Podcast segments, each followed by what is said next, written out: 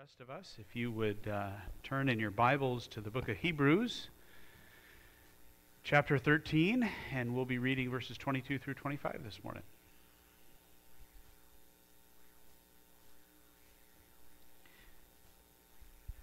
But I urge you, brethren, bear with this word of exhortation, for I have written to you briefly. Take notice that our brother Timothy has been released, with whom, if he comes soon, I will see you. Greet all of your leaders and all the saints. Those from Italy greet you. Grace be with you all. Let's pray.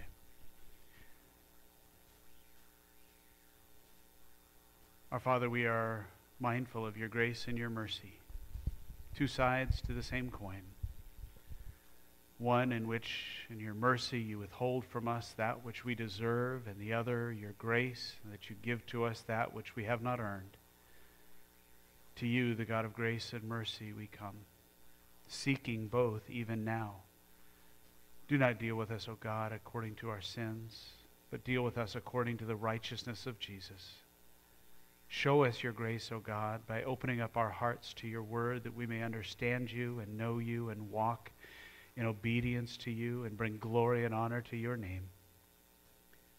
We pray for our children, Lord. We ask that the children's worship will touch their lives and that their hearts will be given over to Jesus. For each one of us, O God, we present ourselves to you as living sacrifices, and we ask you to do with us as you will, and we will follow. In the name of Jesus, who is the Christ. Amen. This is our final sermon from the Hebrews series. It's been right around 18 months that we've been going through the book of Hebrews.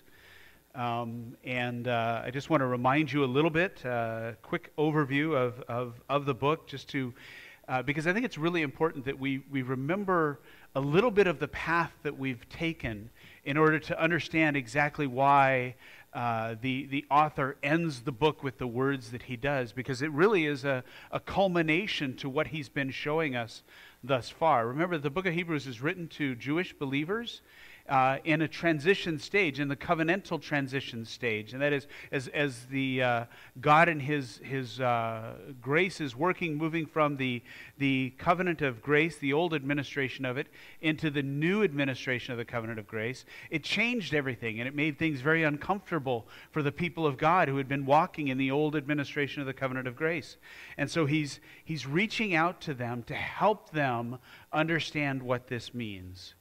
And he does that in the first 5 chapters. Really, the emphasis of Hebrews was the call to follow Jesus. And by that, for us, we'll say follow Jesus, and our emphasis tends to rest on the follow, right? That's where we go, because we know who Jesus is. We got all that. That's no big deal. But following, what does that mean? But you see, for them, the emphasis was on Jesus, because he was new to their mindset. He wasn't the central part, and so they knew they needed to follow, and he's saying, but it's Jesus that you got to follow. That's why he starts out in verse 3 of chapter 1 in speaking of Jesus and says, and he is the radiance of his glory and the exact representation of his nature, and upholds all things by the word of his power. When he had made purification of sins, he sat down at the right hand of the majesty of high. He says, this is the Jesus that you're supposed to follow, and he shows them that this is God incarnate. And then in chapter 6, there's kind of a transition from he's calling on them to follow Jesus, and then he's trying to say, now you need to keep moving forward, because they can turn their attention on Jesus and they can honor Jesus and say Jesus is great, but they've got to keep moving forward. And so that's why the first 3 verses of chapter 6, he tells them, therefore, leaving the elementary teaching about the Christ, let us press on. Notice that moving forward to maturity. Not laying again a foundation of repentance from dead works and faith toward God, of instructions about washings and laying on of hands and the resurrection of the dead, eternal judgment. And this we will do if God permits. He says, we're going to move forward. We're going to keep moving forward. And this theme really lasts from chapter 6 through chapter 11, that push to move forward. But then in chapter 12, he begins to speak to them not so much as individuals who are having to make this commitment to walk in the new covenant, But he starts to talk about their corporate identity. And he reminds them that you're a part of a church. You're a part of a larger body. And so we see in chapter 12, verses 12 and 13, this discussion about their interconnectedness. He says, therefore, strengthen the hands that are weak and the knees that are feeble, and make straight paths for your feet, so that the limb which is lame may not be put out of joint, but rather be healed. Saying, look, we're relating with each other. We're walking this path together. We're not on our own. We're doing this as a body. And he gives them that reminder. And he gets to chapter 13, verses 22 through 25. And he begins to say to them, look, remember everything that he's written. All that he said about following Jesus, about moving forward, about us being a body. And he says, now it's time, right? Now it's time to step up and take your place in the whole church. It's no longer the opportunity for you to just continue to be those Jewish believers while the church is over here and the Jews are over here. But now it's time. Take your place because you're a part of this body. So step up and be a part of that. Well, that's great for the first century. What's the message for us? I mean, right? We're a part of the church. We are. And yet churches today, there is such a tendency for us to do our own thing, right? Churches have a tendency to view one another as competition, right? And I've seen it a number of times, you know, that maybe someone will come in and they used to go to another church and we greet them, how you doing? And, you know, they're a visitor, glad you're here. And you know, what's your story? And, oh, I used to go to Alpha Beta Presbyterian Church. And we're like, oh, then I know why you're here. Because we're better than them, right? And we say, we know what's wrong with all of them. And we kind of do our own thing. And we can have this mindset in which everybody's just doing their own thing and we're not joined together as that church, seeking ways in which we can honor God together. We find ourselves separate for one another. So the call to us as a church, and this isn't to say, okay, so, you know, we need to join with every church that calls itself a church, regardless of their theology, regardless of anything, and we're just all, everything's great, and you know, so that suddenly we become Unitarians or Universalists, and that's not what we're talking about. We're talking about the fact that there is still a working together with those who are trusting in Jesus Christ, and for us as the body of Christ to stand together, and for us as a congregation to take our place. Well, how do we do that? I think this passage shows us three ways. The first is that let's heed the word of God. Look at verse 22. But I urge you, brethren, bear with this word of exhortation, for I have written to you briefly. I thought about that as I was reading it earlier and thinking about this as all the sermons that I've preached, and that would really be asking a lot. Bear with this, because I have preached an awful lot. There's a whole lot of words on this passage, but he's saying, I've written to you briefly, and he says, bear with this word of exhortation. The word bear with is a word that means, according to the Theological Dictionary of the New Testament, it says that it means to receive, to take up, to bear, to endure. Thus one receives the word. I like that. How do I receive the word? I receive it. I take it up. I bear it. I endure it. I make it a part of who I am. It literally means to hold up. Okay, now I want to think about that for just a moment. The Word of God, I want to hold up. Why? Well, there are different ways that I can do it. I can hold up the Word of God, and I can walk around just with the Bible, and I can say, see, here's the Bible, and y'all can see the Bible, and I can use it, so see, you need to follow the Bible, right? I've got the Bible up here, so you can follow it. The other way is I hold up the Bible as a standard for me, through which I need to compare the entirety of my life against it. And I need to live my life consistent with the message that is found in it. I hold it up as that light that shines into my heart and shows me the truth of what God is doing in my life and of who I am. And that's what this passage means. And the message to us is to heed the Word of God. which means in the Word of God I need to find direction. He says, but I urge you, brethren, but I urge you. And the word urge is the Greek word parakaleo. It's a combination of two words, para, which means alongside, like a parallel line, and kaleo is to call. It's always easy. Kalo means to call. So Greek just does that for us, right? It just they decided they'd make that easier for us. How do you call? You kalo. That's what it means, to call alongside. To call alongside. It's used in Romans chapter 12, verse 1, where Paul says, I urge you by the mercies of God to present your bodies a living sacrifice. So as Paul is trying to urge them, he's coming alongside. He says, I'm going to call myself alongside. I'm going to urge you to present your bodies a living sacrifice. The picture is of a leader coming up to someone who's struggling and puts his arm around the shoulder. And in putting the arm around the shoulder, he communicates so much. Number one, I'm here. There's a person here with you. That arm pulls the person in and says, and I accept you, and I love you, and I embrace you. It gives strength. You're not on your own. And then with the elbow, there can also be a guidance and a direction as to where do we need to go, right?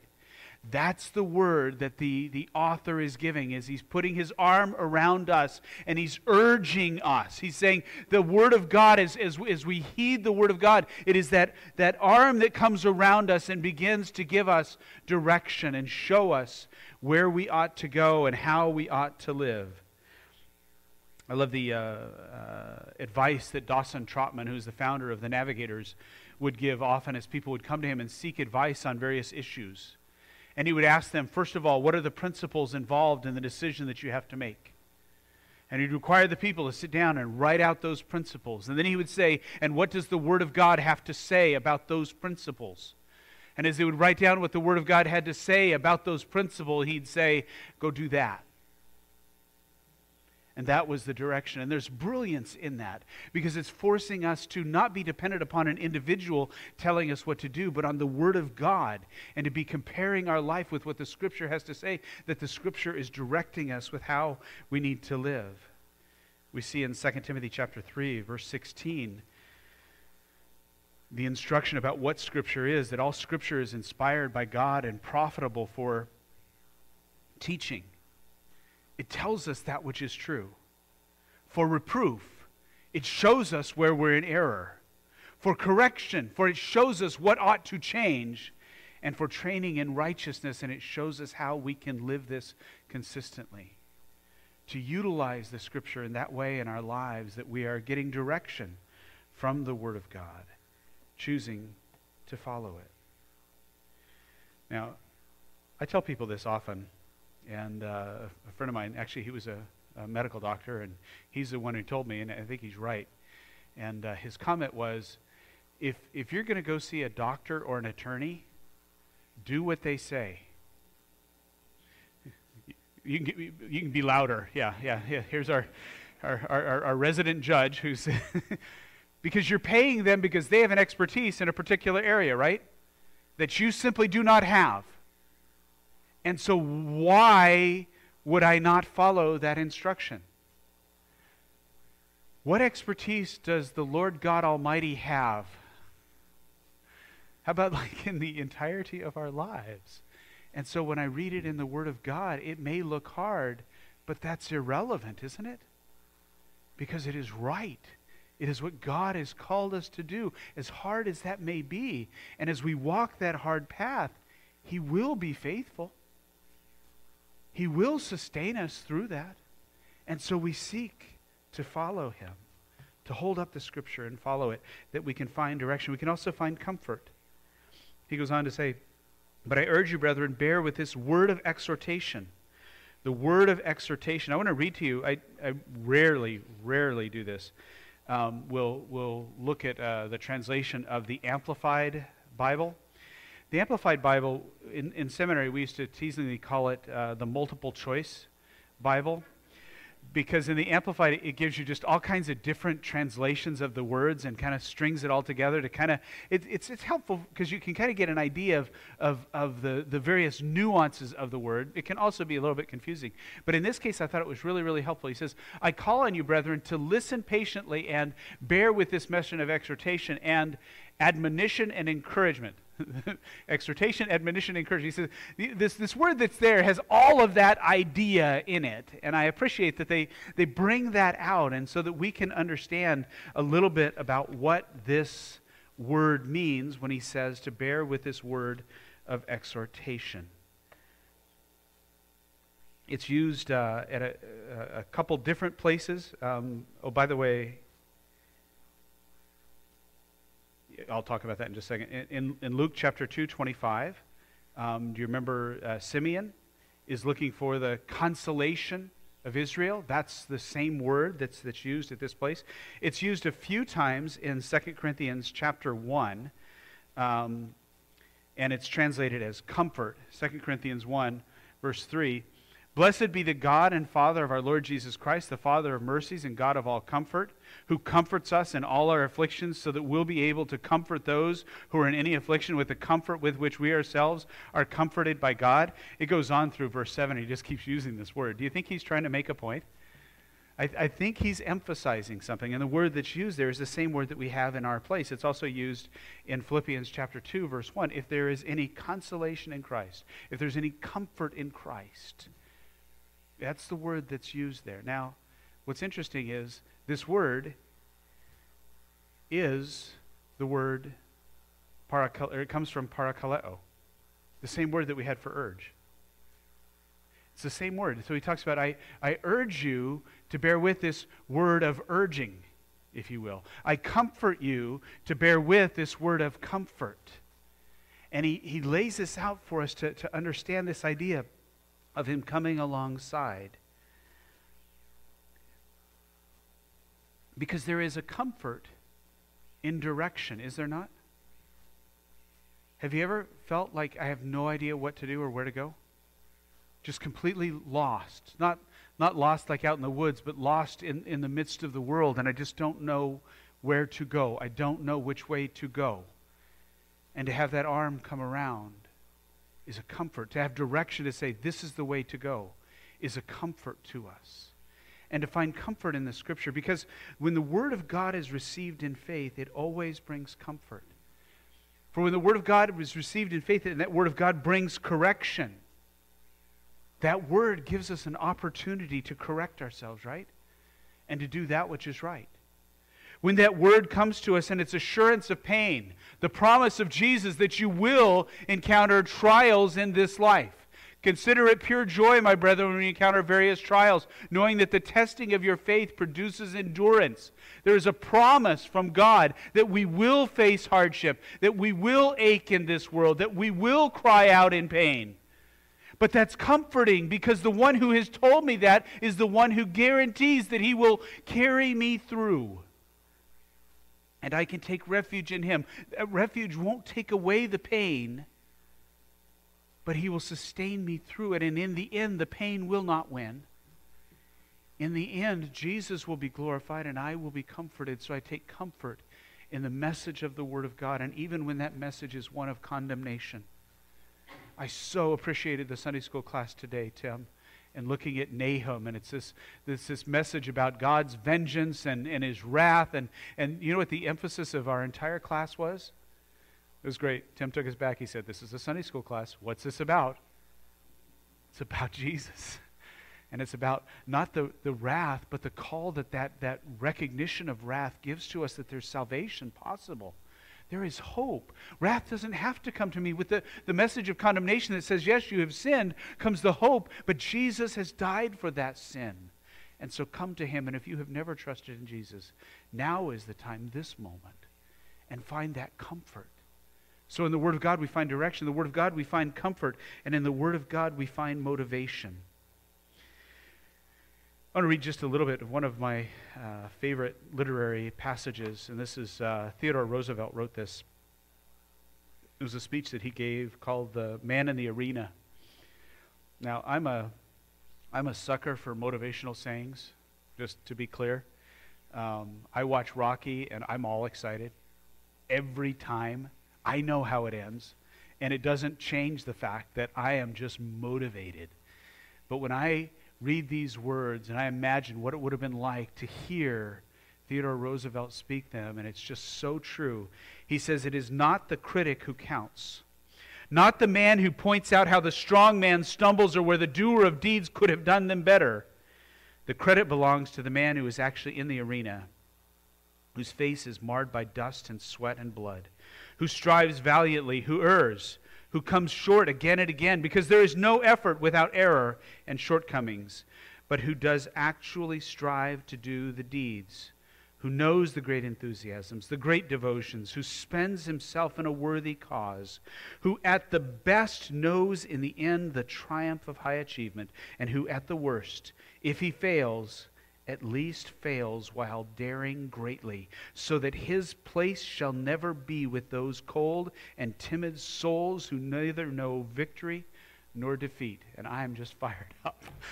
It's like, amen. That is true truth. That's what God calls us to do. That's what I find in the Scripture is a motivation that I can do this. I don't have to stand here and be terrified by the size of the mountain. I can be encouraged that each step up that mountain moves me closer to conquering it. And I'm motivated by that. He says in this passage, he says, "For I've written to you briefly." Briefly. Now, I was going to do a word study on that, but what briefly means is briefly. So it wasn't a very long, which is appropriate, very long word study. It's just a little. He says, I gave you just a bit. At the end of this book, Hebrews, he says, I've written to you briefly saying, what I've written to you, it's not too much, folks, right? It's easy for us to look at it and say, well, we took 18 months through it, and Pastor was moving pretty quick. It sounds like an awful lot. And he says, no, no, no, it's not too much. It's not too much. You got this. You got this. Don't worry about that. Be motivated. This is going to be okay. My mind turns to Matthew 11, verse 28. Jesus says, "Come to me, all you who are weary and heavy laden, and I will give you rest. Take my yoke upon you and learn from me, for I am gentle and humble in heart, and you'll find rest for your souls. For my yoke is easy and my burden is light." How easy is us for... not very... How easy is it for us to say this simple sentence that's in my mind but won't come off of my lips? How easy for us to get distracted and to notice where he says, "Take my yoke." And like, oh, that's so hard. I don't want to carry another burden. And he says, "Come to me." It's like, I don't want to come. You come to me, Jesus, right? I'm tired. Why don't you come to me? And we can see those efforts in us, and we can be afraid of that until we then begin to look a little bit closer at what he has to say. That he says, and you'll find rest for your souls. For my yoke is easy, my burden is light, and you will find rest for your souls. Salvation is in this path.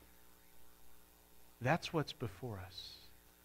That's what's promised to us. And he says, we can do it. He says, I've written to you briefly.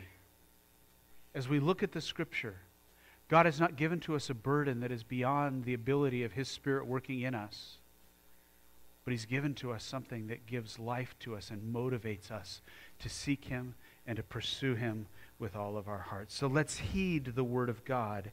And then let's love the others. Verse 23 and 24. Take notice that our brother Timothy has been released, with whom, if he comes soon, I will see you. Greet all of your leaders and all the saints. Those from Italy greet you. Notice that I didn't say let's love others, but the others. Them. We live in an age in which things are divided between us and them, right? And what do we mean by that is, well, us is good and them is bad. right? That's just how we live our lives. We have this dichotomy. We've got this binary system in which our entire culture is built around today, in which all of our, whether it be the church, politics, sports, whatever it is, nations, we are good and they are bad. And so we're always afraid of them, the others. And so we keep ourselves distanced. And a part of it is this idea of chauvinism, which is entrenched in our culture. Merriam-Webster Dictionary gives us a definition of chauvinism that I think is really helpful. It's undue partiality or attachment to a group or place to which one belongs or has belonged. And some of us are of the age that we remember, you know, the old saying from the 70s, right? A male chauvinist pig. You know, it was like it was a single word that we would use, right? And we talk about that. But what do we mean by that? We meant that we believed that men were superior. Right? We gave preference to men. That's what male chauvinist meant, is I prefer and I give the preference there. And that was why the individual was referred to as a pig, is because you've made men more important than women, and that's wrong. But we can begin to do that in our lives in other ways. We have this chauvinistic tendency to where we want to protect our group, and we think our group is always right and never wrong, and the other group is always wrong and never right. And so we find ourselves isolated from anybody who has a view different than ours, anybody who's in a different group than ours.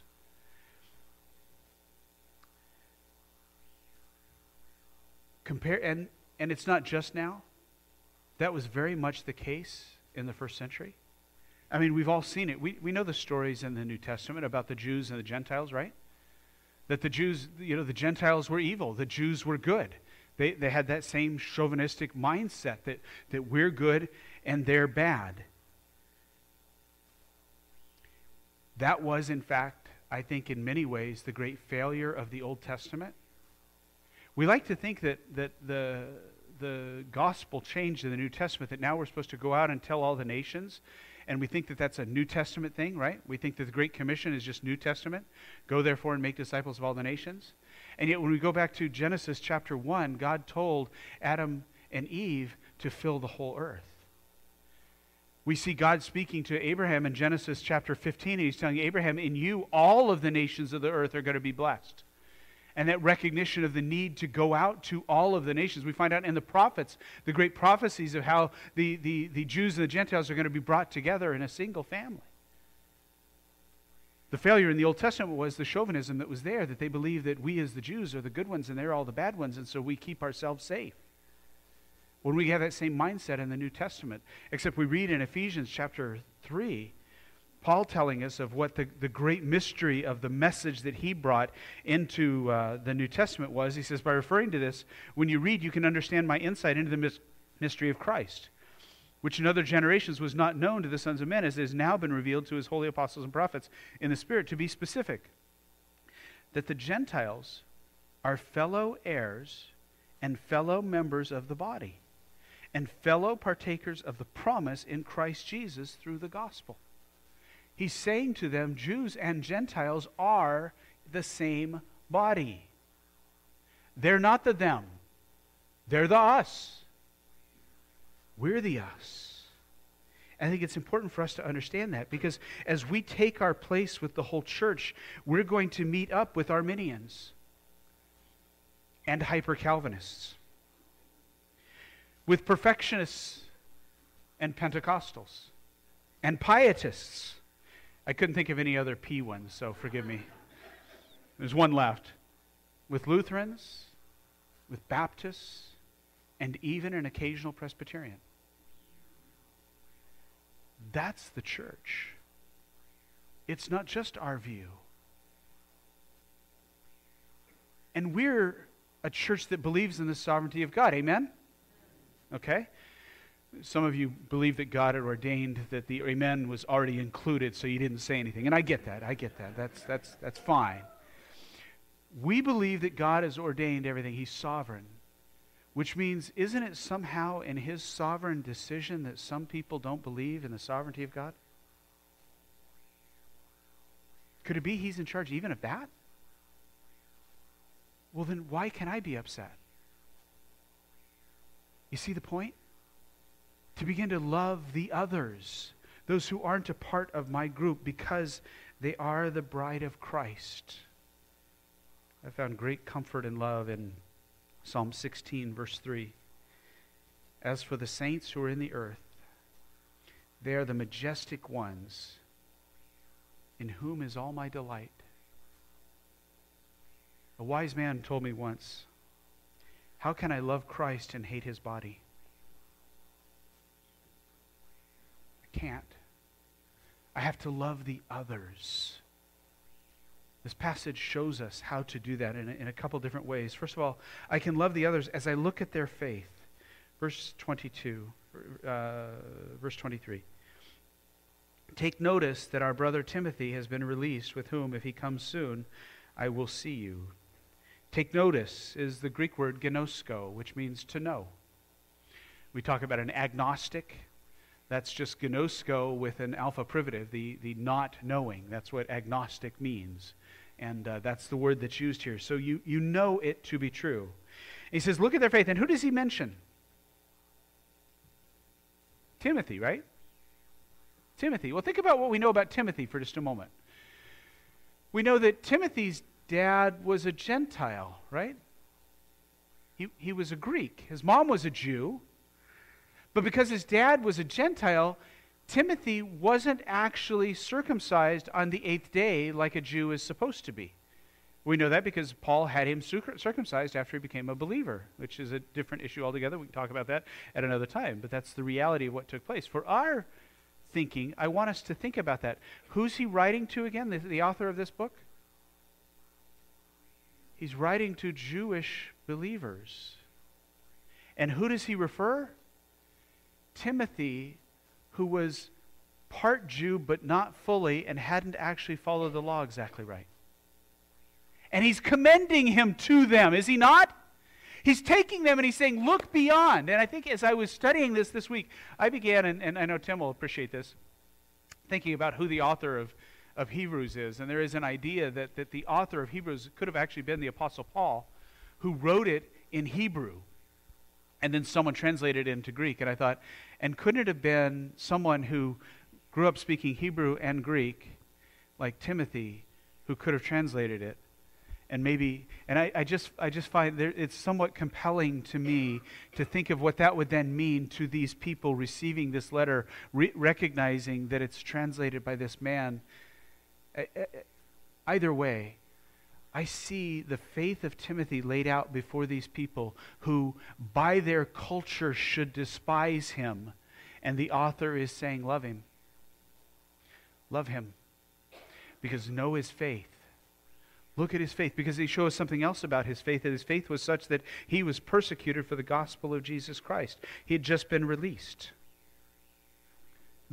from prison. He'd been imprisoned because of what he believed in Jesus, but he remained faithful, and he's held up to them and commended to them. I think we need to learn to see the powerful faith in others who are not in our group. There are non-Presbyterians who trust Jesus in powerful ways. There are Presbyterians who trust Jesus in powerful ways. Amen? But faith doesn't reside just with us. It's much bigger than that. And I want the eyes to be able to see the faith of my brothers and sisters who aren't in my group, so that I can love the other, and to recognize the reality of that faith which is there. And I need to learn from them. Missions is great. Short-term missions is wonderful. Short-term missions force you to look at Christianity in a whole new way. When I first went on my first mission trip to Belize, my goal was I wanted to see where my faith intersected with their faith. Because they would express their faith different than I do. And I thought, if I can begin to find that spot where they intersect, I think I can begin to understand a little bit more about that which is most central to Christianity, right? And then I went to Malawi, and we went to different traditions there, and to be able to experience worship, whether it was in the village, with the language being primarily Chichewa, or in the larger community of other Africans that were together, and mostly in English, but to see then those continuing circles and to begin to see a little bit more, and then to be able to learn from my brothers and sisters in other cultures, in other expressions of their faith. I've told the story of going to Belize, and one of the things we learned in Belize, we were always told, do things the Belizean way because they know what they're doing. And so we went there and we were tasked with pouring cement onto a roof for this large school, which in Belize, what that meant was, down on the first floor, you mix the concrete and then you shovel it into 5-gallon buckets, and you lift up those buckets and you walk up 2 flights of stairs, down a hall, and lift it up to the roof. And one bucket at a time, they began to pour the ceiling, or the roof of this place. And we had this massive area to do. And we thought, well, what do we do? Well, we're Americans. What do? You got a fire, you got buckets, what do you fill up a bucket and you do that bucket brigade, right? And so that's what we started, and the Belizeans came to us and says, no, each person carry your own. We're like, that's just crazy stuff. There's no way we're doing that. We would be so exhausted. What we didn't take into account was they actually knew what they were doing. We, every one of us, had to carry every single bucket. When we switched to the way that they were doing it, I only had to carry every 20th bucket. Oh, hadn't thought about that. Too arrogant. But to stop and to look and say, I can probably learn something about faith from someone from a different group within Christianity than my own. As I love the other, I can learn from them. To look at their faith and to know that they love me. I've written about this at different times. I counsel this regularly. That I think most of my life there are 2 great truths I need to live. And those 2 great truths are, I do not need other people to love me.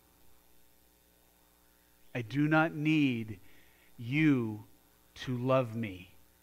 I do not need my wife to love me. This is an essential truth that I must build my life on, that I only need the love from Jesus Christ. The second truth is, she does love me. You do love me.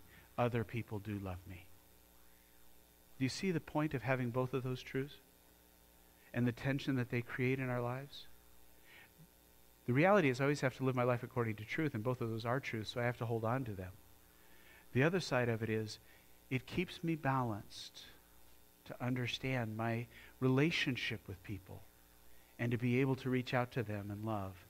He says, greet all of your leaders and all the saints, and those from Italy greet you. Greet. I love this. The word means to enfold with your arms. Wouldn't it be great if the English translation was hug? Because isn't that really... I couldn't come up with another word to describe to embrace someone or enfold someone in your arms, except hug. And maybe you can come up with another one, maybe throttle. I don't know. I don't think that's right. But... so he's saying to hug, to enfold them in your arms. Who are you supposed to hug? Your leaders. He says, hug them. All the saints. That's every single one of them who trusts in Jesus Christ. And then look where he goes. Those in Italy greet you. Italy. Isn't that where Rome is? Wasn't Rome kind of controlling Jerusalem at that time? Even those Gentiles who are a part of the system that is oppressing the Jews greet you. Why do they greet me? Because they love you. To recognize that they, the them, the others, actually love you. And that makes a difference in my life. So as I take my place in the whole church, the first thing that I do is I heed the word. The second is I need to love the others. But finally, I need to live in grace. And some of you are looking at your watch saying, oh my, this is going to be a long one. No, this is going to be really brief. Grace is God's provision for all our needs. It's always undeserved. We don't do anything to get it. It's God's provision for all of our needs. I want us to meditate on two elements of what it means to live in grace. The first is to be continually aware of your perpetual dependence on God. I tried to word this very carefully, very precisely. To be continually aware of your perpetual dependence on God. Now, Friedrich Schleiermacher would tell us that the seed of religion is the sense of utter dependence. And so it's easy for us to become Schleiermachian in our thinking and to begin to say, okay, yeah, I get that. Yeah, it's I feel my dependence. That's what's really, really important. But I want to stress to you that the feeling of dependence is not everything. It's not enough to acknowledge your dependence. You must trust, which means to live as though it's true, that Jesus meets those needs. It's not just that I need God, but I've got to trust that He meets my needs, right? And so that's the second step of living in grace, is to continually trust in God's perpetual provision for all of your needs. To continually trust in God's perpetual provision for all your needs. I need forgiveness of sins. He's provided, right? I need strength to face this temptation that I'm facing today.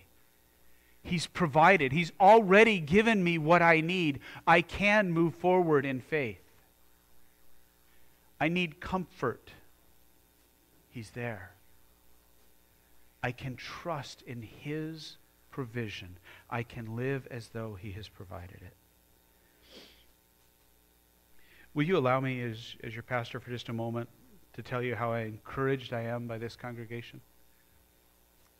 It really lifts up my heart to see God at work in your midst and to see the different ways in which this church has taken its place in the church at different times. Providence has a wonderful influence in our presbytery. I am so excited to see the number of our ruling elders that are at presbytery.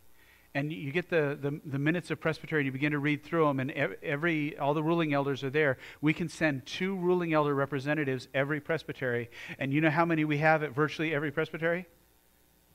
2. And we got guys lined up, right? Ready to go, ready to be there.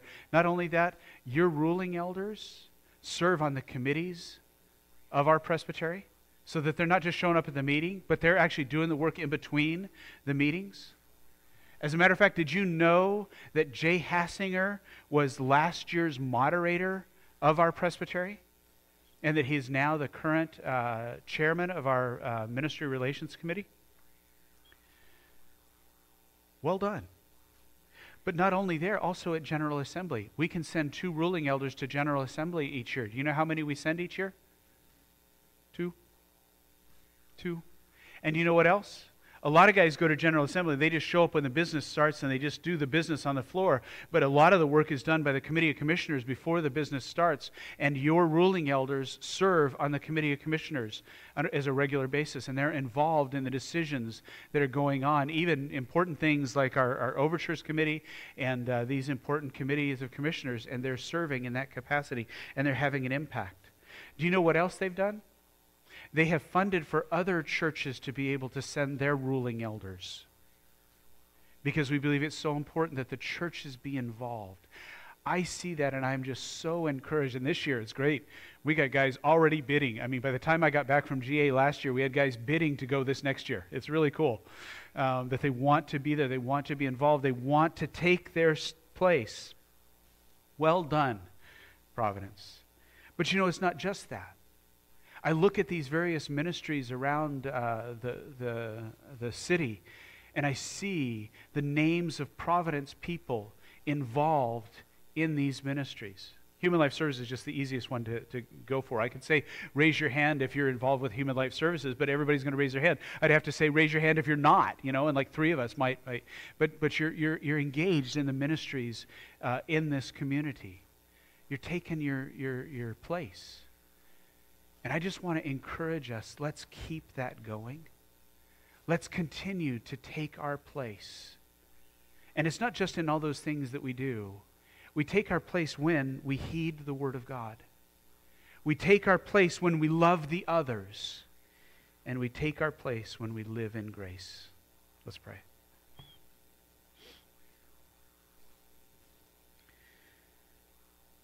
Our Savior, thank you for this journey through this book that speaks to us. I pray that you will help us as a congregation to move forward in following Jesus, and that we will take our place, and that you will bless this church, O God, that you will speak of this congregation, that it is a place where men, women, and children come to know you as their Savior. We pray, our God, that you will expand our ministry, that you will utilize us to reach individuals for you. Oh God, let your hand rest upon this church, that our power comes from you. And please, Father, keep us from all evil. For the name of Jesus. Amen.